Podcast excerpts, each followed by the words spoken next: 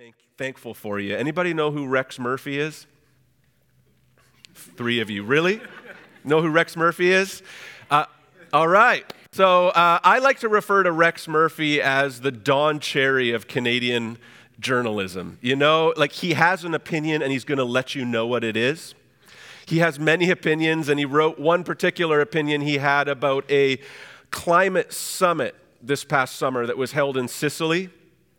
It was put on by the two co founders of Google, and they invited a number of billionaires and A list celebrities to join them in Sicily for a climate summit. Now, here's what Rex Murphy had to say about that. There were about, there were about 300 in attendance, and, it, and they were brought there by 114 private jets, meaning there were less than three people per jet getting to a climate summit where they wanted, you know, the carbon footprint in the world to go down. But he said not everyone went by private jet. Some came by super yacht. And he goes on and talks about, you know, during the, their free time at this climate summit, um, were available a number of $200,000 gas guzzling Maserati sports cars were available for them to fly around, zip around Sicily as one of the things that they were able to do during that time. He, said, he ended the article by saying, But to their credit, there were no plastic straws. His whole article was about the point oh, the hypocrisy of celebrities today. Right? For the minions of the world, they need to lower their carbon footprint but we are the important ones, and so therefore we can have mansions in different parts of the world, fly by private jet, or go by super yacht. Doesn't apply to us, but it must apply to everyone else, or we're really in trouble. Oh, the hypocrisy, Rex Murphy said. What I'm about to say next is not politically motivated at all. You need to know that. I'm just, I'm merely commenting on the news I know you've seen that our, that our prime minister's been in some hot water lately, right? Has he not? And, and the challenge, right, the pushback about our prime minister lately has been this. He, he's um, the self proclaimed most progressive prime minister Canada's ever had. But in recent months, though he claims to be this grand feminist, he has got, his treatment of Jody Wilson Raybould has kind of come out as hypocritical.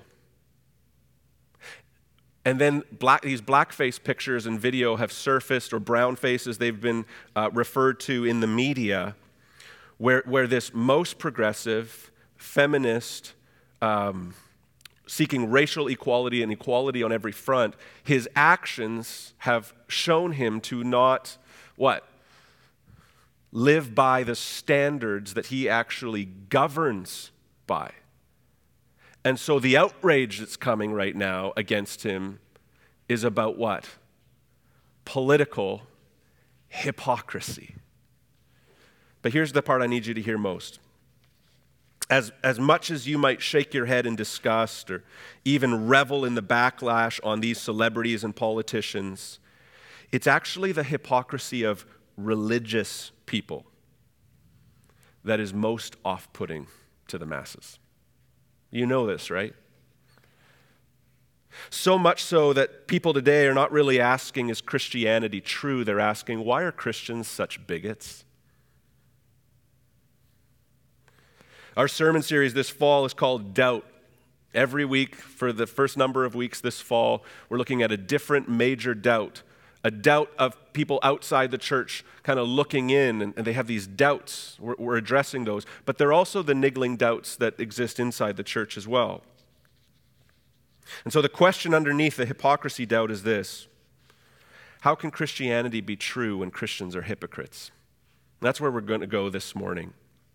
Just so we're, we're clear on terms, a hypocrite is a person who claims beliefs that his or her actions don't conform to. So, as people look in at the Christian faith or they look over at a Christian and they say, their faith says they shouldn't gossip, but they're the biggest gossip that I know. Or, or I know their faith says something about the fact that they're not supposed to get drunk, and yet there they are. They party and get drunk every weekend and sober up just in time for church. And if you ask me, sometimes don't quite seem sober yet when they get to church. Doesn't their faith tell them that they are to have chastity, that sex is only reserved for the context of marriage, and yet there they are, sleeping around or cheating on their spouse? Hypocrisy is those who preach the cause but act its opposite. And right out of the gate, I'd like to tell you a story about myself. Now, I have a Rolodex of stories that I could tell you about my own hypocrisy, and I'm going to go easy on myself and give you, I think, one of the lesser stories that I could. I'll save the, the other ones for one on one conversations when you pry. You're welcome to do that. A number of years ago, before I was the lead pastor of Central, and obviously not a hypocrite whatsoever, but before, er, way back, before then, I was in ministry, but I wasn't the lead pastor of our church, and I wanted to get the next iPhone. This is years ago, so it was like the 4 or the 4S, you know, just excited about this new 4S coming. I don't know what it was, but it was something like that. My plan was running up, and I had the opportunity to get another one, so I went a couple days before its release to uh, a cell phone kiosk in the middle of the mall that will remain nameless, okay? I went to that kiosk in the middle of the mall, and I said, Hey, I'd like the next iPhone. How do, how do we do that? And they said, Well, we've got a waiting list and you, uh, if you go put your name down, you'll be second on the list. I thought, great. They're like, we're going to get a bunch in in a couple days, and you'll be second on the list. I was like, that's fantastic. A couple days go by, I don't hear anything. I don't hear anything at all. It's been released. I know it's been released. It's the day of the release. Haven't heard anything. Go to the mall the next day and say, hey, just checking in. I know I'm second on the waiting list. Want to know if you have the phones. And they're like, you know what? They said, the demand was so great that we just gave them out first come, first serve. You don't seem horrified by that. I, in Christian love, lost my mind. I lost my mind in the middle, like cell phone kiosk, like the most public mall area. No? Well, what's the point of the waiting list? Are you kidding me? You have a waiting list. I'm number two. You could have let me know. My phone number's on the waiting list, so here we are. There's no phones. That uh, Just went, just lost my mind. The rich irony, of course, is that I probably preached in some way, shape, or form Christians should love their neighbors, you know, earlier in the week, or we need to, as the church, be a compelling Christian witness. And then there I am at the mall kiosk. Herein lies the tension. We talk about hypocrisy, and we can all think of the stories, no? Personal stories. I cringe when I walk by that cell phone kiosk to this day.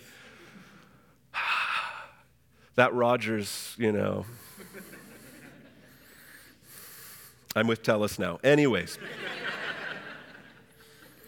So, what should we say about doubt? We only have a certain amount of time. What, or this doubt, what should we say about it? What should we say about hypocrisy? How do we address it? Here's what I'd like us to do. Let's read a text from Romans chapter 7. We're going to spend our time in this morning. And then I'll share a roadmap with you.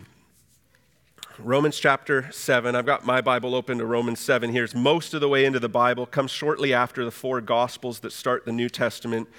Romans chapter 7. It'll also be on the screen. We're going to start in verse 19 and go to chapter 8, verse 1. It says, For I do not do the good I want, but the evil I do not want is what I keep on doing. Now, if I do what I do not want, it is no longer I who do it, but sin that dwells within me. So I find it to be a law that when I want to do right, evil lies close at hand. For I delight in the law of God in my inner being. But I see in my members another law, waging war against the law of my mind and making me captive to the law of sin that dwells in my members. Wretched man that I am, who will deliver me from this body of death?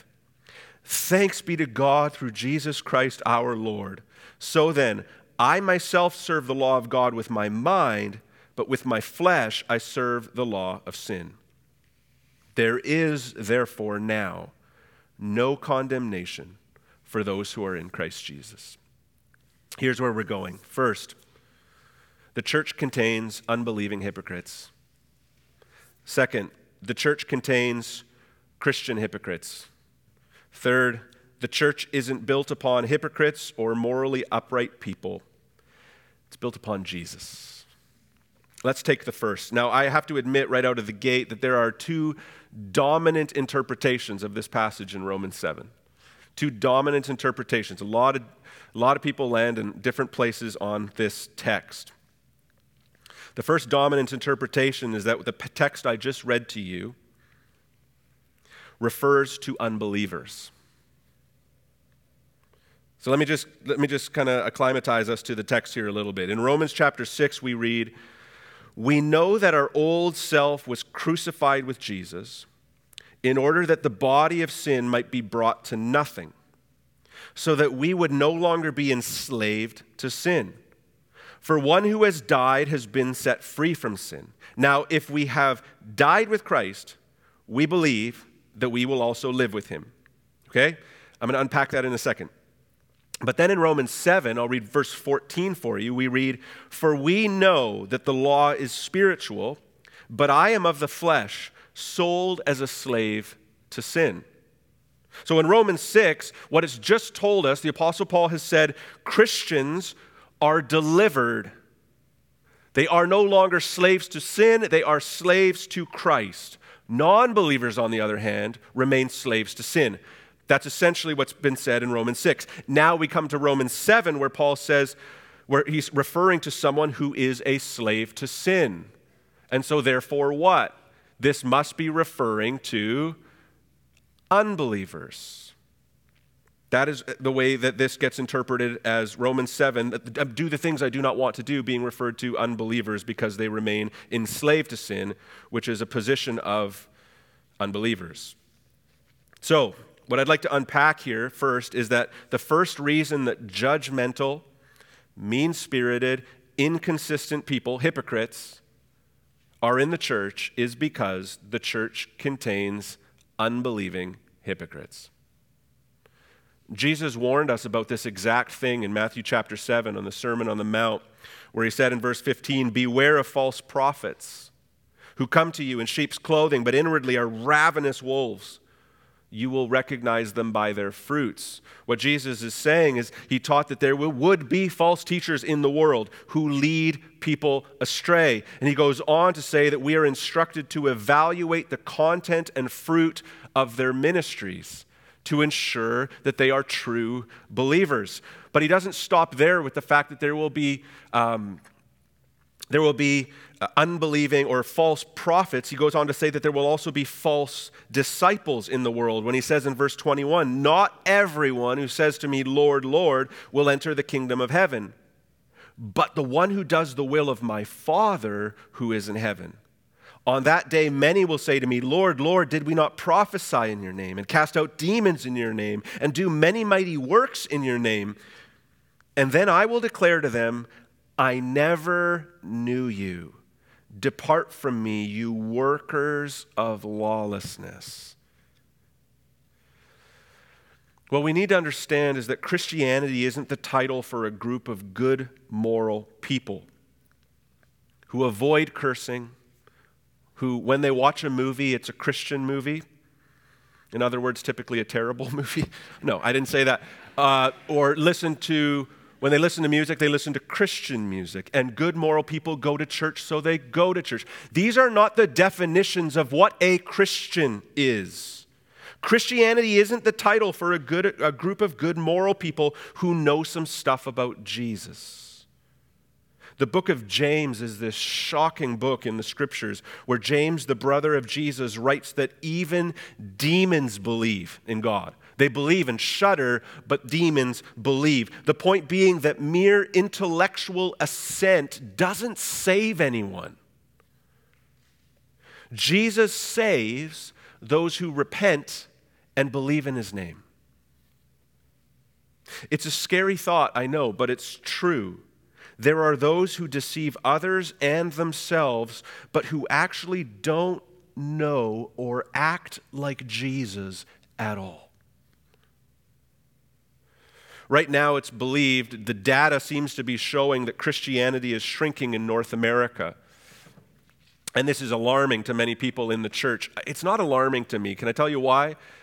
Because what seems to be disappearing, what the data seems to be showing, is that the mushy middle is what's disappearing. Now, that's a funny name, but the mushy middle refers to those who are Christian in title alone.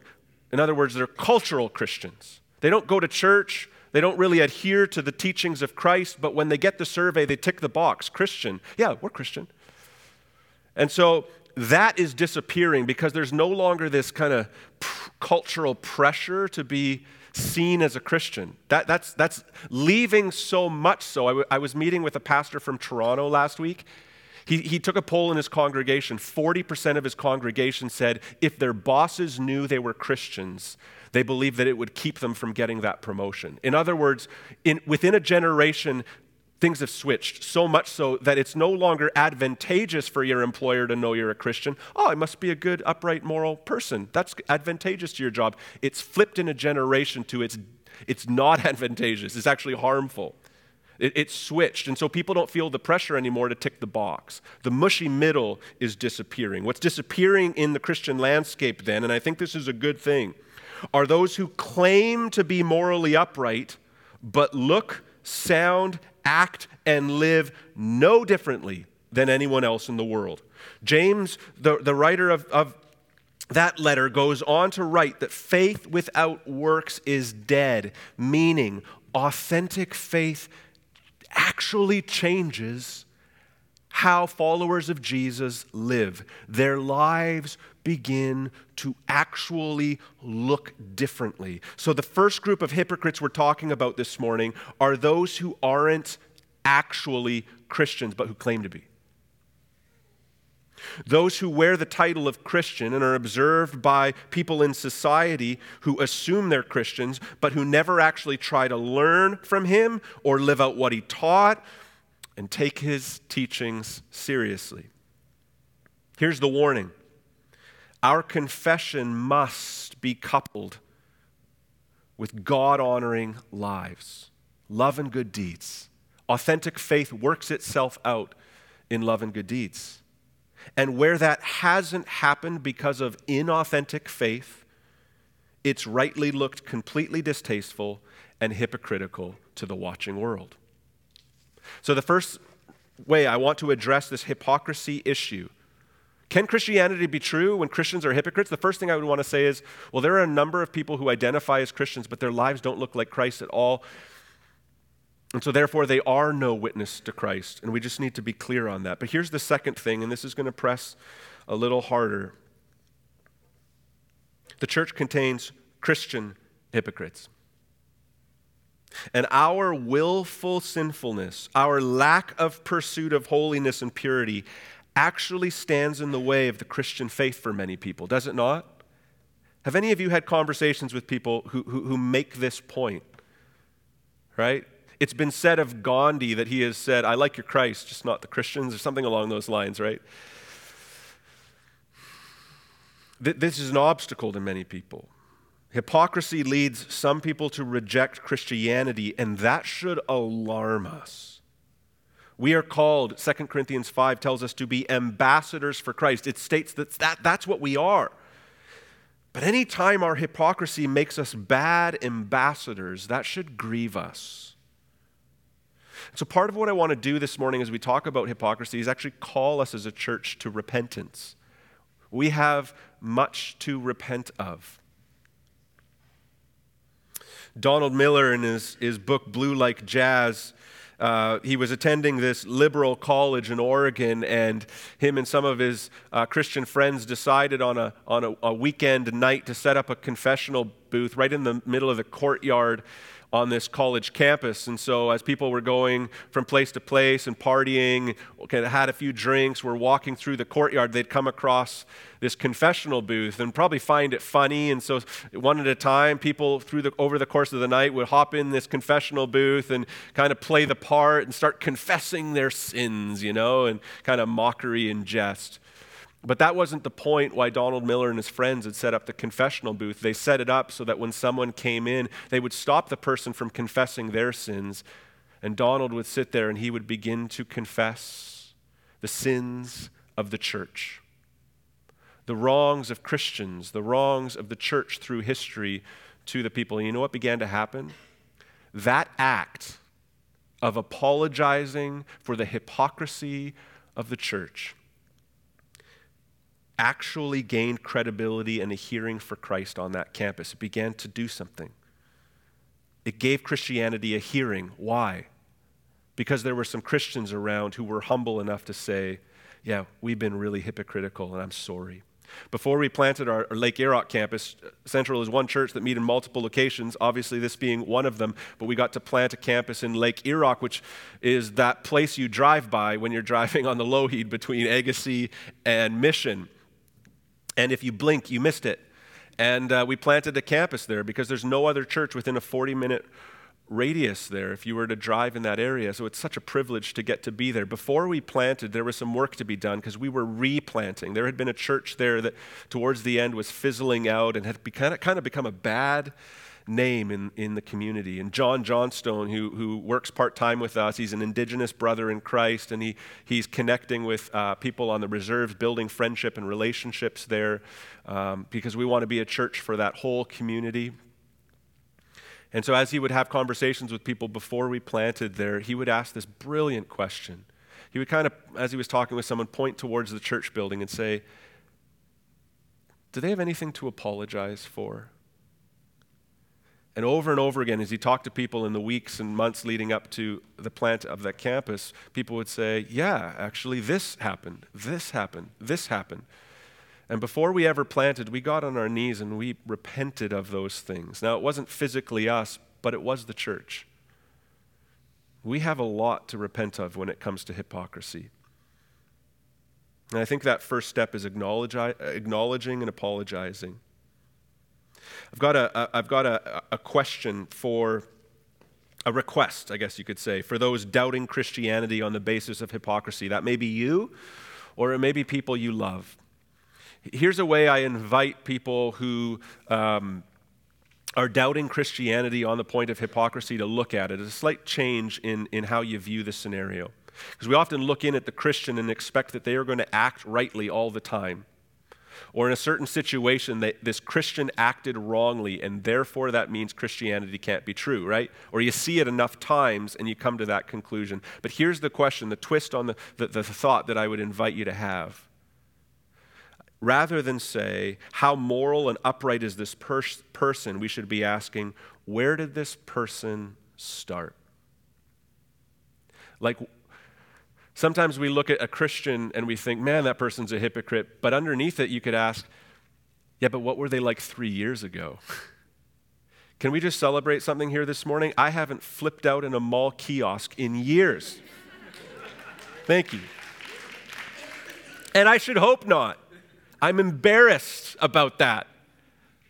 But I genuinely, like, I repent of that, and, and, and the Lord works in my life. He's working in my life. And I just do some of that kind of stuff less. See, we look in at the church, and you notice that that guy goes to your church? Don't you know that he parties and he sleeps around? He's doing this? And it's like, yeah, I do. But he only came to Jesus three months ago. And you know what? In those three months, God has been doing a work in him like you wouldn't believe. She goes to your church? Yeah. But if you were to look, look at her life in the last five years she's been following Jesus, there has been radical transformation. See, everybody is in the midst of transformation in the church. If you are a follower of Jesus, you are in the midst of a transformation. You have not arrived. We're going to get to this, the emphasis of the Christian faith, in a little bit. You aren't the point. And the reality is that if we look a little, I know it's hard for someone outside of the church to look a little bit graciously at people in the church, but that's a helpful question. Where did they start? Where are they now? Is there any change? Could it be that God is doing some sort of a work in them? Henry Nouwen wrote this Can we only speak? I think it speaks to the tension so well. Can we only speak when we are fully living what we are saying? If all our words had to cover all our actions, we would be doomed to permanent silence. Sometimes we are called to proclaim God's love even when we are not yet fully able to live it. Isn't that the tension? As a follower of Jesus, you're called to tell other people about Jesus, even while your life doesn't perfectly represent Jesus. And you feel that. How am I supposed to tell this family member I love about Jesus? They know all the worst things about me. They know all my imperfections, and I, am called to be a representative of Christ. Therein lies the tension. We're called to proclaim, we're called to share Jesus all the while recognizing we're not perfect representations of Jesus. So let's dig into this a little bit. See, I, I really think that the church know this about ourselves, that tension. I don't know that we always um, project this about ourselves, but we do know this about ourselves. We're messed up, we're sinful, and we get that it can look hypocritical to the watching world. But when you study Romans 5 to 8, let's look at our text again. When you study Romans 5 to 8, you see the flow of, of, of an argument that Paul is making. In, in Romans chapter 5, um, we see that Paul is talking about justification by faith. I'll define that in a minute. And then by the time he gets to Romans chapter 8, he's talking about the glorification of the believer in between lie chapter 6 and chapter 7. In chapter 6, Paul deals with antinomianism. There's the theological word of the day antinomianism, which is a fancy word to describe opposing and rejecting God's law. So in chapter 6, Paul is pushing back on those who, who do that, who oppose God's law in light of the gospel. And Paul is saying, no, you're separating the law of God from the person of God. Love is what law demands, and the commands are what love fulfills. Jesus didn't come to abolish the law, but to fulfill it. The law has a place, it shows us our sin, should, should shine a light on Jesus and our need of him, which he starts to unpack more in chapter 7 when he deals with the purpose and the limits of the law, the law of God, the Ten Commandments, and, and all of those that follow. Where the struggle Paul describes is between himself as a new creation in Christ and his old sinful nature that still rears its ugly head. So, the text we're reading this morning in chapter 7, then, and this is where I land on this text. Pastor Jonathan, we've talked about this, is where Jonathan lands on this text, is what it means to be a Christian who is fully justified, not yet glorified, by be, but being sanctified. Let me define those terms. Justification deals with the guilt of sin. Upon the moment of your conversion, your sin has been dealt with in Christ. You are saved. Jesus dealt with your sin. You are seen by God as justified. In the moment of your conversion, justification deals with the guilt of sin. Sanctification deals with the present help we need in fighting sin, and sanctification deals with the pre- uh, sanct- uh, glorification deals with the ultimate defeat of sin. In other words, justification has to do with forgiveness. Glorification has to do with ultimate deliverance. Sanctification has to do with present help. When I read this text, I'm sure everybody relates. For I do not do the good I want, but the evil I do not want is what I keep on doing. He goes on, 22. For I delight in the law of God in my inner being, but I see in my members another law, waging war against the law of my mind and making me captive to the law of sin that dwells in my members. This reflects what's often referred to as the already and not yet aspects to the Christian faith. The fact that we have been, as followers of Jesus, already been saved the already aspect of salvation. But there's also that not yet aspect where believers will be saved ultimately for all eternity upon Christ's return. And Christians live in the tension between the already and the not yet. The tension that Henry Nouwen was mentioning. So here are my words to the Christian as it, as it deals with hypocrisy. You can and you should battle against sin you can and you should experience victory. You can grow in holiness, Christian, in your sanctification, and therefore become less hypocritical. This should be happening in your lives. But here's the pointed question Are you engaged in the battle?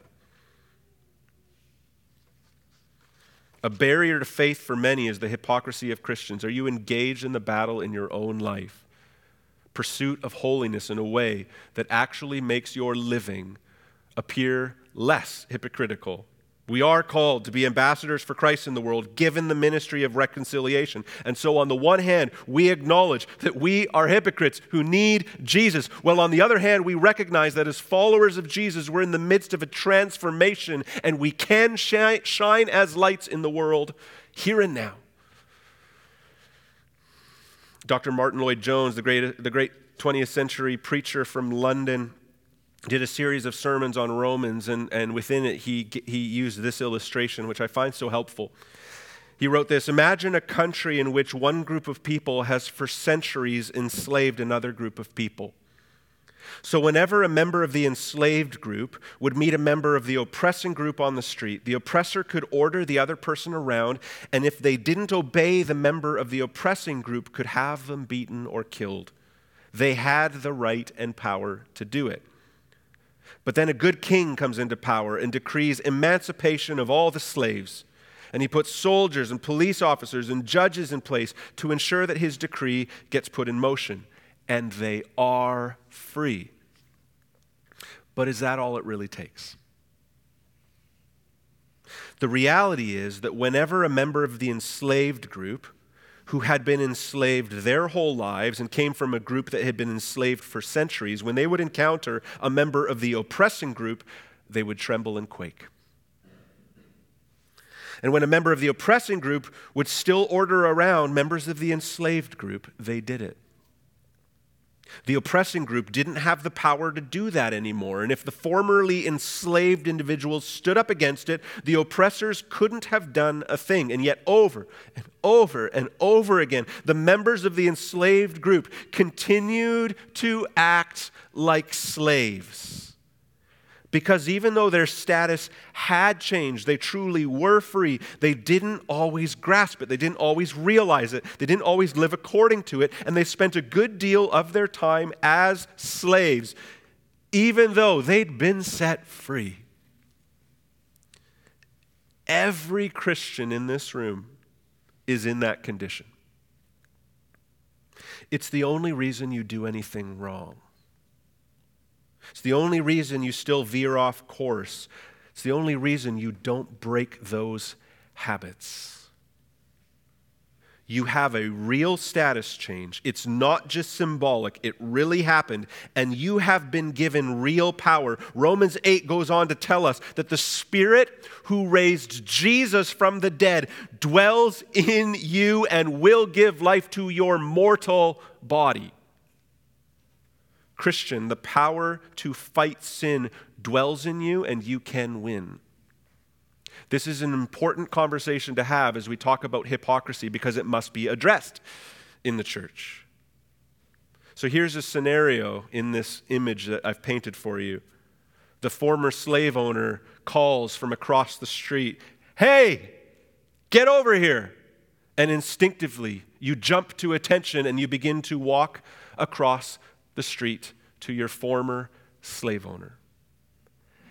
As you begin to cross the street, what should come into your mind is this thought wait a minute. You don't own me anymore. I have a new master, and I can follow him.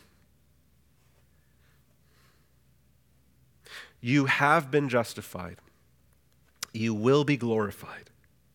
You are being sanctified. Are you engaged in the battle? Are you walking by the Spirit? Are you contending for the faith? And are you drawing others to Jesus? These are important questions as we talk about hypocrisy. I want to give you a whole lot of hope, though. So, verse 24 we see Paul crying out, Wretched man that I am, who will deliver me from this body of death? Thanks be to God through Jesus Christ our Lord. Paul's like, Who will deliver me?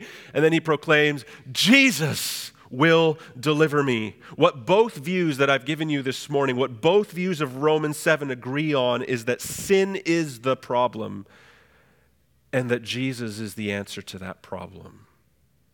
So let's conclude with this. The church isn't built upon hypocrites or morally upright people, it's built upon Jesus. Celebrities, politicians, religious people, all hypocrites. But Jesus stands alone. Jesus stands alone as the only fully righteous, unhypocritical person who's ever lived. So the invitation, of course, is this weigh Christianity not on its followers, but on its leader.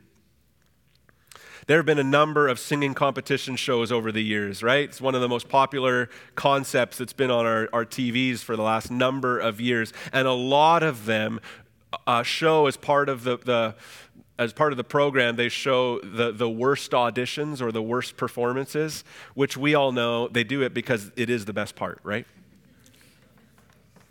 So just imagine with me, it should be easy to imagine if you ever watched American Idol or uh, America's Got Talent and all that kind of stuff. That there's this tone deaf guy who steps up in front of the judges or in, in front of the audience and he belts out, like you, your ears can hardly bear it he belts out an Aretha Franklin song. It would be unreasonable for us as we hear that performance. It would be unreasonable for us to conclude at the end of that, wow, Aretha Franklin is not the queen of soul. It wouldn't make sense, right? And if you really love Aretha, you're going to go to people and be like, no, no, no, no, no, don't judge Aretha on that. You need to listen to Aretha because she is the queen of soul. Can I be really honest with you? A lot of times, as I try and represent Jesus in front of people like this, I walk away feeling like the tone deaf guy trying to belt out the tune. And it pains me, it saddens me. I, I hate that because I want nothing to get in the way of people hearing the King of Kings. like people meeting Jesus, people coming to know Christ, people encountering the God of the Bible the Jesus who walked this earth, died for your sins, paid the penalty for them on the cross, rose from the grave so that in his resurrected life we could have the promise that we too will be raised again to new life. All of that rests on who Jesus is. And even our best efforts come off a little tone deaf. But we need to, we need to ultimately weigh Christianity on the merits of who Jesus is, what he said about himself, and his finished work. Josh McDowell and Don Stewart wrote Christianity does not stand, it does not stand or fall on the way Christians have acted throughout history or are acting today. Christianity stands or falls on the person of Jesus, and Jesus was not a hypocrite. He lived consistently with what he taught. And at the end of his life, he challenged those who had lived with him night and day for over three years to point out any hypocrisy in him. His disciples were silent because there was none. Since Christianity depends on Jesus, it is incorrect to try to invalidate the Christian faith by pointing to horrible things done in the name of Christianity. A few things to unpack here. First, whether or not Christianity is true does not depend on the followers of Jesus and how they behave. This, of course, does not excuse hypocrisy in the church, but neither does it mean that hypocrisy itself is sufficient reason to dismiss Christianity. Second, and I already alluded to it, Christ was not a hypocrite in any sense of the word. Often, even his critics agree with this point, exalting the high moral standards of Jesus, even while not uh, personally believing or understanding his larger claims about himself. And the third thing we can pull from this quote is that it touches on hypocrisy on a large scale, such as the Crusades, which we'll actually get into in a few weeks when we look at the doubt don't all the injustices in church history discredit Christianity? Again, this does not excuse hypocritical behavior, but separates it from the very center of Christianity, which is this Jesus and his claims. The philosophical questions to ask of hypocrisy, somewhere like something like this. See, accusations of hypocrisy assume that there are moral standards that hypocrites break. But, but why do those standards exist? Where do they come from? Why do we want to hold people to them?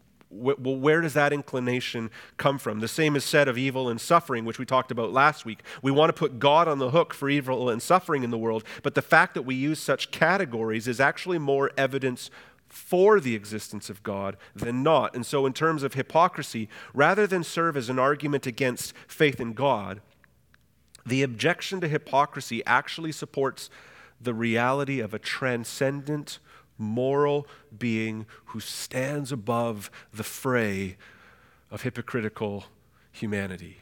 In the Christian tradition, we refer to him as Jesus. As a sort of a picture of the grand sweep of the Bible and what it's saying, Matt, Smethurst put it this, this way Abraham was a liar. Moses was a murderer, David was an adulterer, Peter was a denier, Thomas was a doubter, Lazarus was dead, Jesus saves. I mean, this is the crux of the matter. If you're a follower of Jesus here this morning, you're a part of the big story of God. And you get to ask yourself, well, what's my part in the big story of God? Can I tell you? Liar, murderer, adulterer, denier, doubter, dead. What's Jesus' part? Rescuer, redeemer, hope, savior. We looked at the Lazarus story last week, right? And uh, I love how it ends because Jesus calls Lazarus out from the tomb and out, out he comes in burial clothes, and then there's no more mention of Lazarus, just more mention of Jesus. You know why? The point is Jesus. The point of it all is Jesus. And so, as we close, I want to invite you to look to the leader of the church and the entire Christian faith. The gospel, the good news, isn't about what we can do for God, but what God has done for us in the person and the finished work of Jesus Christ. I want to pray over us and then we'll respond with the song Jesus we do have a lot of repenting to do because we we proclaim you, we claim you, we proclaim you. We, we live publicly as Christians in our little spheres of influence, and, and Lord, often we, uh, we misspeak or we behave badly ultimately, Lord, that, that makes us bad witnesses of you in those moments. And so, Lord, we genuinely need to repent of those things. We thank you for the truths in the text we've looked at this morning. Who will deliver us? You, Jesus. Our hope is in you. We can bring our sin to you and, and find it forgiven at the cross. Not only that, the Spirit that raised Jesus from the dead is living in us, working in us, transforming us, sanctifying us in such a way that our lives reflect you, Jesus, more and more and more and more. Would you help us engage in the battle? Would you help us live for you? And would you help us lovingly point those we love and those in this neighborhood to the whole point of Christianity Jesus? Jesus alone. We thank you. Amen.